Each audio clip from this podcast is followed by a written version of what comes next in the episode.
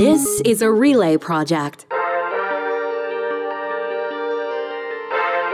Seriously? Seriously? Seriously? Seriously?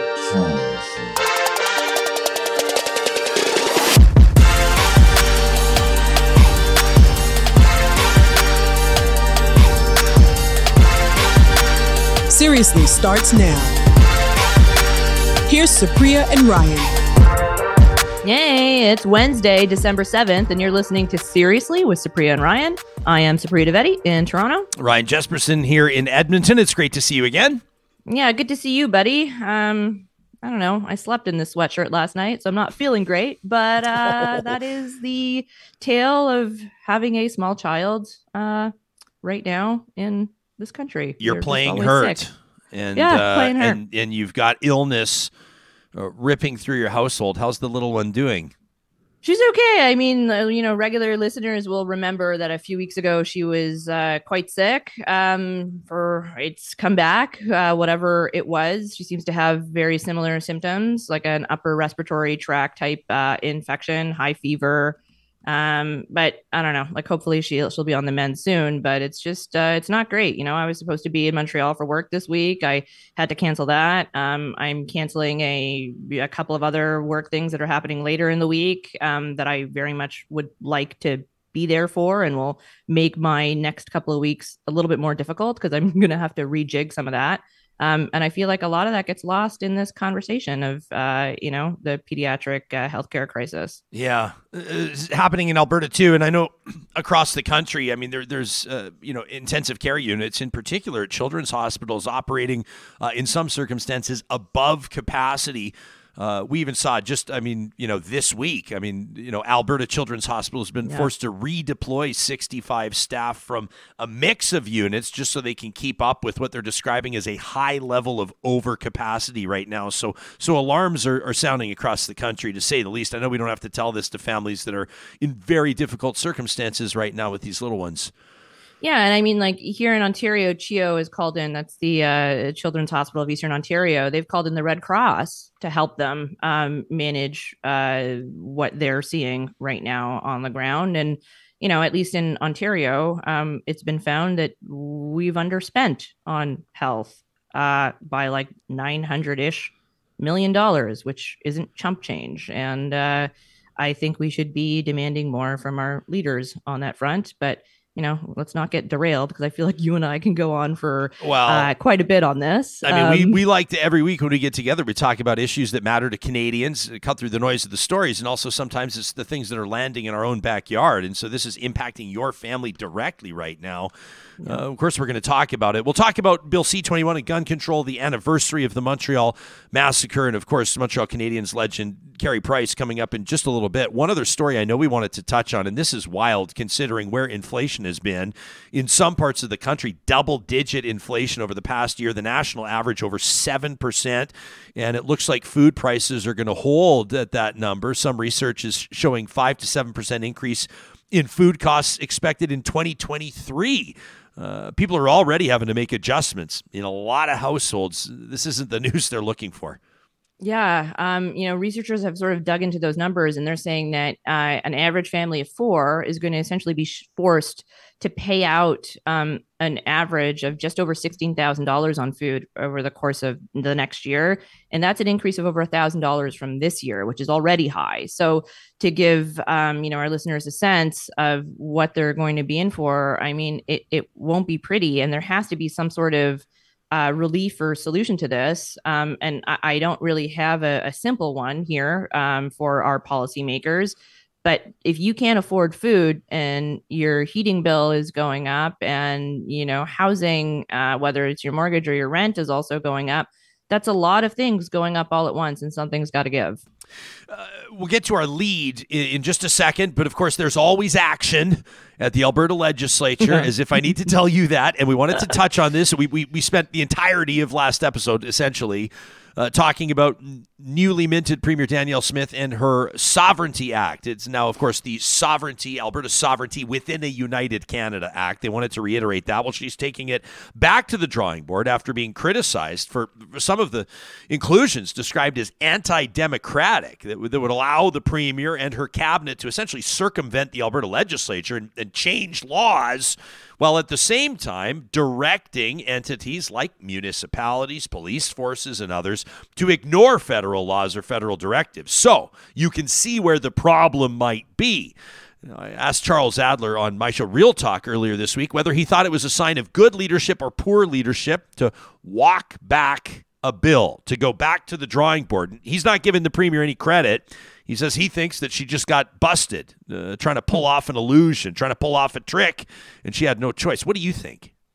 Yeah, that's an you know I think that's a, a very Charles Adler take, and I respect him for it. Um, I, I don't know. I kind of have a somewhat different take, and that's only because I think we should be applauding whenever we have leaders that listen to either expert voices or their constituencies and take that into account. And we are currently in an environment where you know because of social media and because everything is sort of um, positioned for clips and for likes and for ta- and you know for for hot takes and for their virality um, it sort of disincentivizes uh, politicians and you know leaders of all stripes to sort of say well i fucked up on this and uh, let's take it back to the drawing board now i know that i still have a lot of qualms and issues with the act in and of itself but I think Danielle Smith um, and the team around her should be applauded for at least listening to some of that criticism and trying to make uh, the changes, you know, that they've uh, kicked off here. I agree with you. Now, the follow up, which is also important. Did they walk it back? Are they going back to the drawing board because it's the right thing to do?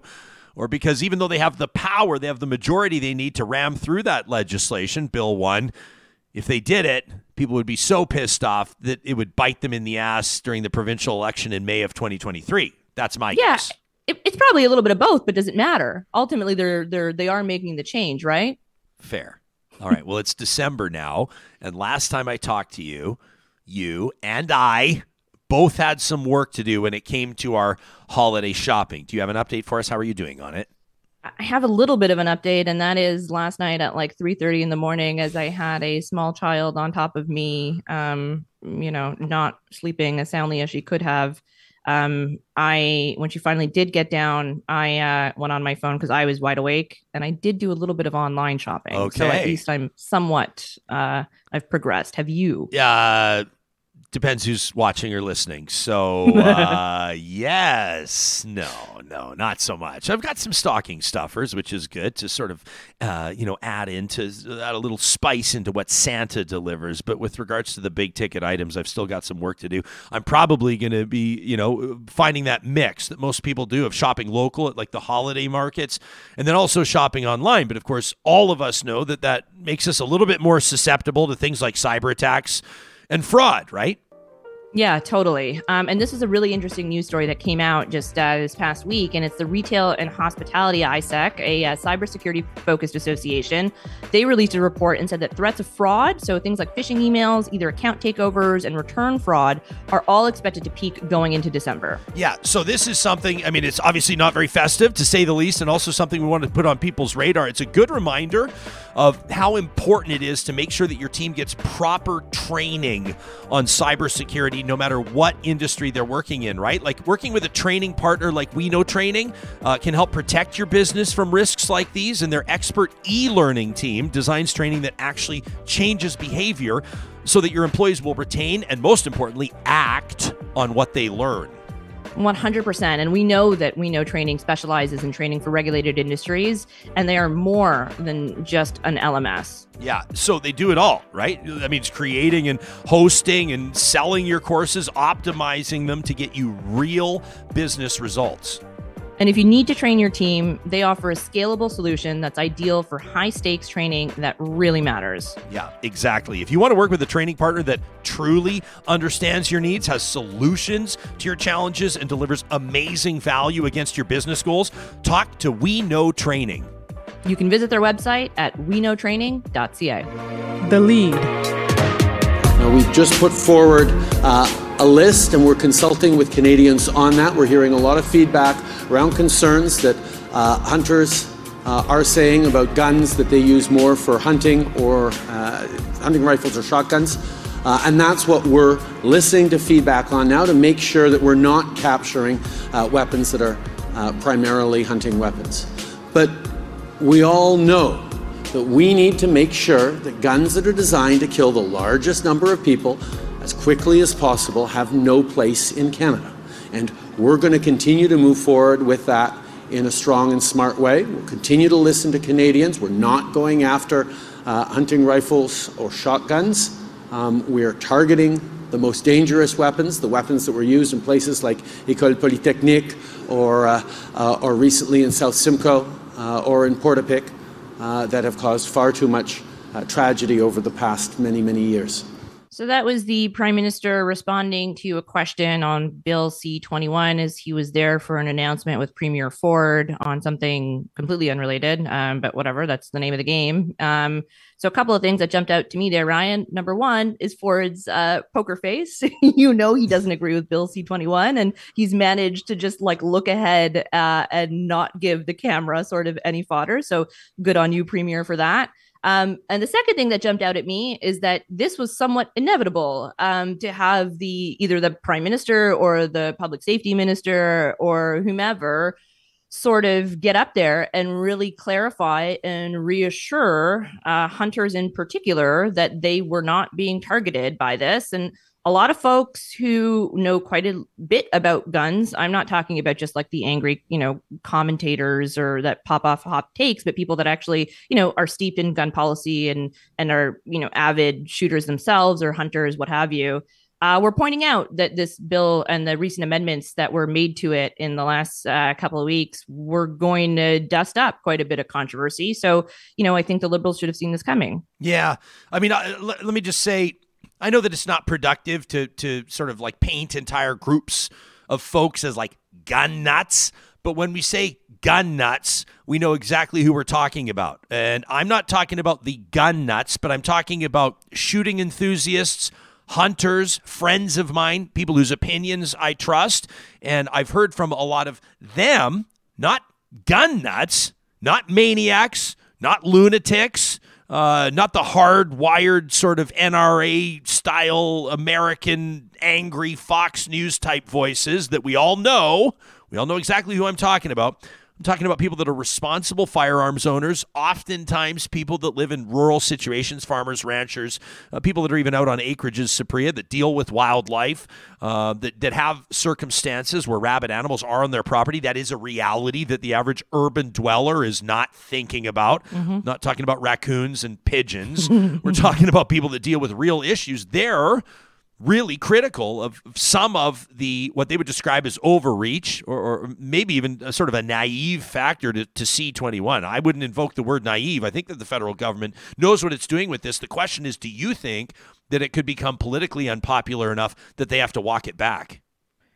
I think it already is somewhat politically unpopular that they're starting to walk it back. And I think you heard that from the prime minister there. And it's interesting that it's taken as long as it has, um, given that these issues have been brought to the fore by a bunch of folks. And you know the political calculus here is interesting because obviously uh, rural voters aren't exactly flying uh, liberal signs um, you know come election time for the most part and eh, this these issues tend to play very well and I mean like gun control issues play very well in urban and suburban areas um, where the liberals tend to do quite well. But if you look at their support in atlantic canada um, that's where it starts to get a little bit murkier and where i think that they'll start to you know really consider how this could potentially hurt them down the line. And the other interesting thing here is the ndp right? Because the ndp has a really interesting mix of, of uh, rural and urban suburban uh, voters in terms of their coalition. Like do they go forward and support and support the the let's say the bill stays in its current form right? And like there's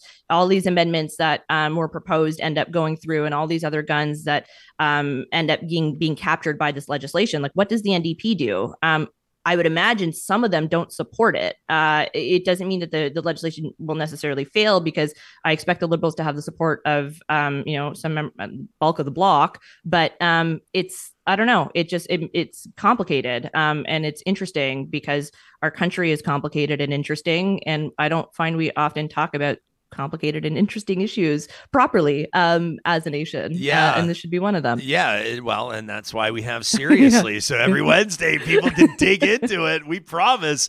Um, do you? I mean, from the strategy side, does the Conservative Party of Canada, uh, with regards to its position, its messaging, its support, or, or you know, more notably, obviously, criticism of this, um, does it need to pick between hunters?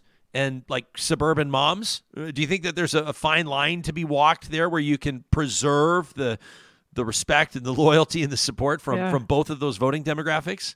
It's interesting. So they haven't always tended to do well in certain parts of the country when it comes to suburban moms, at least in the last few election cycles. Um, but I think if they stick with hunters, right, and they stick with the messaging that this is targeting uh, hunters or folks that just want to protect their own, um, you know, livestock or what have you, uh, that's better messaging than trying to paint the liberals as being overzealous gun control freaks um, because overzealous gun control freaks doesn't necessarily play terribly um, around the parts that I'm in, um, especially if you've never really been around uh, guns, right? And I mean, I'm someone who hasn't really been around guns in my life. I've only been skeet shooting a, a couple of times um, with with friends who are you know very well regarded and, and responsible gun owners. Um, but if it's foreign to you, then you're kind of like, well, why do you need a handgun? Like, why do you need, um, you know, a, a, this rifle that has the potential to, uh, you know, kill X amount of people? Like, it's it's it's a very um, hard thing, I think, for a lot of folks to wrap their their heads around. Yeah, it's a big culture thing too. I mean, to state the obvious, you know, proponents for for, I mean, it's hard to not even talk about it without editorializing. I say proponents for looser gun laws. I mean, that sounds inherently negative, right? But let me say, like, you know, gun enthusiasts or responsible firearms owners will lament, and and to a certain degree, they're they're right. They will lament that a lot of people that have opinions on gun laws don't know much about guns. Yeah. And then people will also point out, which is also a fair and important point, that the culture and the gun culture in Canada is different than the U.S. Gun ownership in Canada, fr- fr- from a ratio perspective, uh, there are more guns per person in Canada than the U.S. when you're talking about certain guns, right? And and so people will say, well, listen, this is an issue that's relevant to Canadians, but for the majority of Canadians, it is not normal. It is not an everyday occurrence to see somebody at 7 Eleven or in a restaurant or in a movie theater strapped with a holster good. on their ankle or with a holster on their back or or with the, you know what you would describe as people understand colloquially as a, an assault rifle slung over their shoulder like you can see at Walmart in Arizona. I mean it's just a completely different ball game. Yeah, I mean, but I would say that the flip side to that is that you know gun control advocates would say, well, that's because of our laws, and that's because we do take a different approach, and it's good that we take a different approach. And so, I, I think it's you know it, it's the way that this issue has has has bubbled to to the surface um, is an interesting one. Its evolution has been an interesting one, and I think the liberals, for their part, for the last you know before the prime minister sort of came out and made that statement yesterday or or this or, or earlier this week was sort of um, they were kind of digging themselves a hole a little bit because as hunters and, and the like were pointing out that these guns were going to be captured that you know do not have the same sort of um, in in like manufacturing intent um, as military weapons do or the capability that military weapons do the liberals were basically for the most part saying it's in your head, but it wasn't in their head. and like for a government that's supposed to be big on misinformation and disinformation and trying to combat it, um, that's not a good look. Let me get a little esoteric for a second. Do I love it. laws manifest culture or does culture dictate law? Uh, the ultimate chicken and egg. Also, there's this. Montreal Canadiens uh, legendary goaltender, future Hall of Famer, one of Canada's all-time greats at the position, Carey Price, stepping in one in a rare social media post uh, just a short time ago, indicating his support for. And we'll talk about this promo code in just a moment, Supriya. But the Canadian Coalition for Firearms Rights, and boy. was their blowback on this one? Yeah. So he puts out an Instagram post uh, with the caption I love my family, I love my country, and I care for my neighbor. I'm not a criminal or a threat to society. What Justin Trudeau is trying to do is unjust. I support the CCFR, CCDAF to keep my hunting tools. Thank you for listening to my opinion. And it's him in full camo for those that are listening to this on the podcast um, with like a rifle sort of tucked under his arm. Yeah. Um, worth noting, it's been pointed out by many people um, since then that his uh, rifle in question that he's decided to you know portray in this picture isn't actually one of the ones that are going to be captured in this bill but um, you know, anytime an athlete says anything, uh, there's fallout to be had. And it's been an interesting last couple of days over this because initially the Habs come out and they say, uh, oh well, uh, Carey Price, like he, you know, he couldn't have known what École Polytechnique, uh, that, what the massacre was. He was just two years old. Um, and then a bunch of his teammates also came out and admitted that they had no idea what it was. And you know, Carey's heart is in the right place, and he's been very vocal about being an avid hunter. And of course, he is Indigenous, so there are a bunch of um, treaty rights and and you know traditional rights that um, he indeed should should be should have. And uh, you know, I'm also very much of the opinion that athletes should not stick to sports. Um, you know, go out there. It's and not a stay your in your lane type thing. No, no, like go say whatever the fuck you want to say. Sure. You know what I mean? Your opinion is valid just as much as anybody else's is, but like you should know what you're talking about. yeah, here's the thing: is like number 1, what a what a Canadian way to wrap up his post, which is "Thank you for listening to my opinion." It's Yeah. it's sort of like it added this element where people that were really piling on, I went, "Hang on a sec, like let's dial it back just a little bit." And I do think, and I can't speak for Carey Price, but I would suggest that there was probably somebody in his ear that recognized the power of his platform and that suggested that there's a time of great contention right now and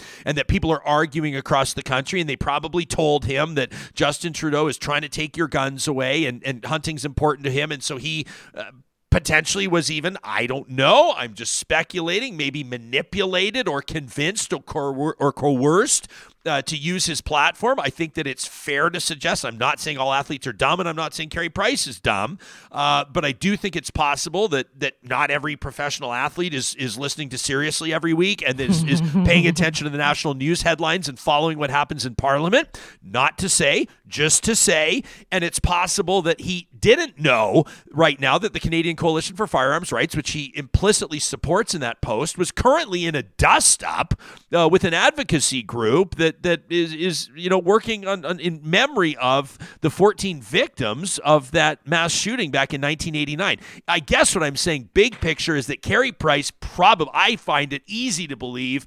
I find it hard to believe he didn't know about Ecole Polytechnique. I find that impossible to believe for a guy that lived in Montreal for like 13 years. But I find it easy to believe that he had no idea what he was biting off when he posted this. Yeah, I would 100% agree with that. And it's interesting that the Habs decided to go out with the, well, he couldn't have known what he was talking about. He was just two years old when the Polytechnique happened. yeah, okay, I was four. And having grown up in Montreal, the city, it takes, and the province, but the city really takes the anniversary of December 6th incredibly seriously. Um, and it's, you know, there's so much media coverage that it, it's like kind of hard to avoid um, the commemoration of the issue. So, like, I found it very hard to believe that he would not have known what it was and that the Habs would have gone about that way. And it's interesting because after, you know, a couple of days of going back and forth on this, he, puts out well he puts out a clarifying tweet saying you know um, my views are my own and i do believe them and then he goes on to say no i didn't agree with the promotional code either but the real sort of clarification came via an insta stories post where I won't read the whole thing because it's long, but he essentially says, My hearts and prayers are with the families and the victims of the 1989 École Polytechnique shooting today. I think the people of Montreal know my heart and my character and know I would never intentionally cause pain to those impacted by violence. Despite a previous statement released, I did in fact know about the tragedy. Um, and then, you know, he goes on to say, I have no control of the timing of the amendment to Bill C 21, yada, yada. Um, what the fuck were the Habs doing? Um, saying that he didn't know what it was like did they not clarify with him do you think this was like a clumsy crisis calm situation I mean, you want to talk about significance of an athlete to a city. I think it's fair to suggest that 10 years ago, five years ago, Carey Price was to Montreal what Connor McDavid is to the mm, Edmonton yeah. Oilers right now. And if Connor McDavid on the other Black Friday was to divulge that he had never heard of the Edmonton tornado that, that killed nearly 30 people, I think that people would rightfully have a few questions. Now, Carey Price brings up the promo code, which brings us to. Seriously? Just like the best segueing there, buddy. Um, oh, yeah, so that brings it, us to this promotional code that the Canadian Coalition for Firearm Rights put up uh, just days before December 6th, um, offering 10% off merch if folks used Polly as a promotional code. Um, unsurprisingly, a, a, bunch of people were very upset at this, including uh, one of the survivors of the École Polytechnique shooting and the gun control group Poly se um, and have come out to really denounce this. But to your point about our gun culture being different from the American gun culture, I don't think the Canadian Coalition for Firearms Rights are doing themselves any favor by trying to act like NRA Junior here. It's unbelievable. And I interviewed Rod Giltaca from the Canadian Coalition for Firearm Rights. People can search it in the Real Talk archives. I said, for people that don't know you, that aren't familiar with your group, are you Canada's NRA? And boy, did he push back. I mean, watch the interview. They don't want to be perceived as Canada's NRA. They want to be seen as credible. They want to be seen as driving informed dialogue. They want to be taken seriously across the country from people across the political spectrum. And I don't care about the excuses they're making that the poly promo code is not related to Polytechnique, but instead related to a Twitter account that operates in memory to impact gun laws in memory of the victims of the shooting. When you're explaining, you're losing. And the timing of this, two weeks before the anniversary of the Montreal massacre, is indefensible. And in my mind, like you said, NRA Junior, they're making their own bet on this one. And that's it for us for another episode of Seriously. As always, you can follow us on Instagram at SeriouslyPod, on Twitter at Supriya and Ryan, or on our website, seriouslypod.com. That's right. Seriouslypod.com is your home for all of our archives, including connecting to our YouTube, Spotify, Apple Podcasts, wherever you find the show. We sure appreciate you rating it, reviewing it, and of course, sharing it with other Canadians who need to cut through the noise of the week's news. See you next week, buddy. I'll see you next week. Seriously is hosted by Supriya Dwivedi and Ryan Jesperson. Technical producer, John Hicks. Executive producer, Josh Dunford. Account coordinator, Lawrence Terlego. General Manager, Katie Cook Shivers. Human Resources, Lena Shepard. Voiceover by me, Tangi. Seriously is a relay project. For more, check out seriouslypod.com.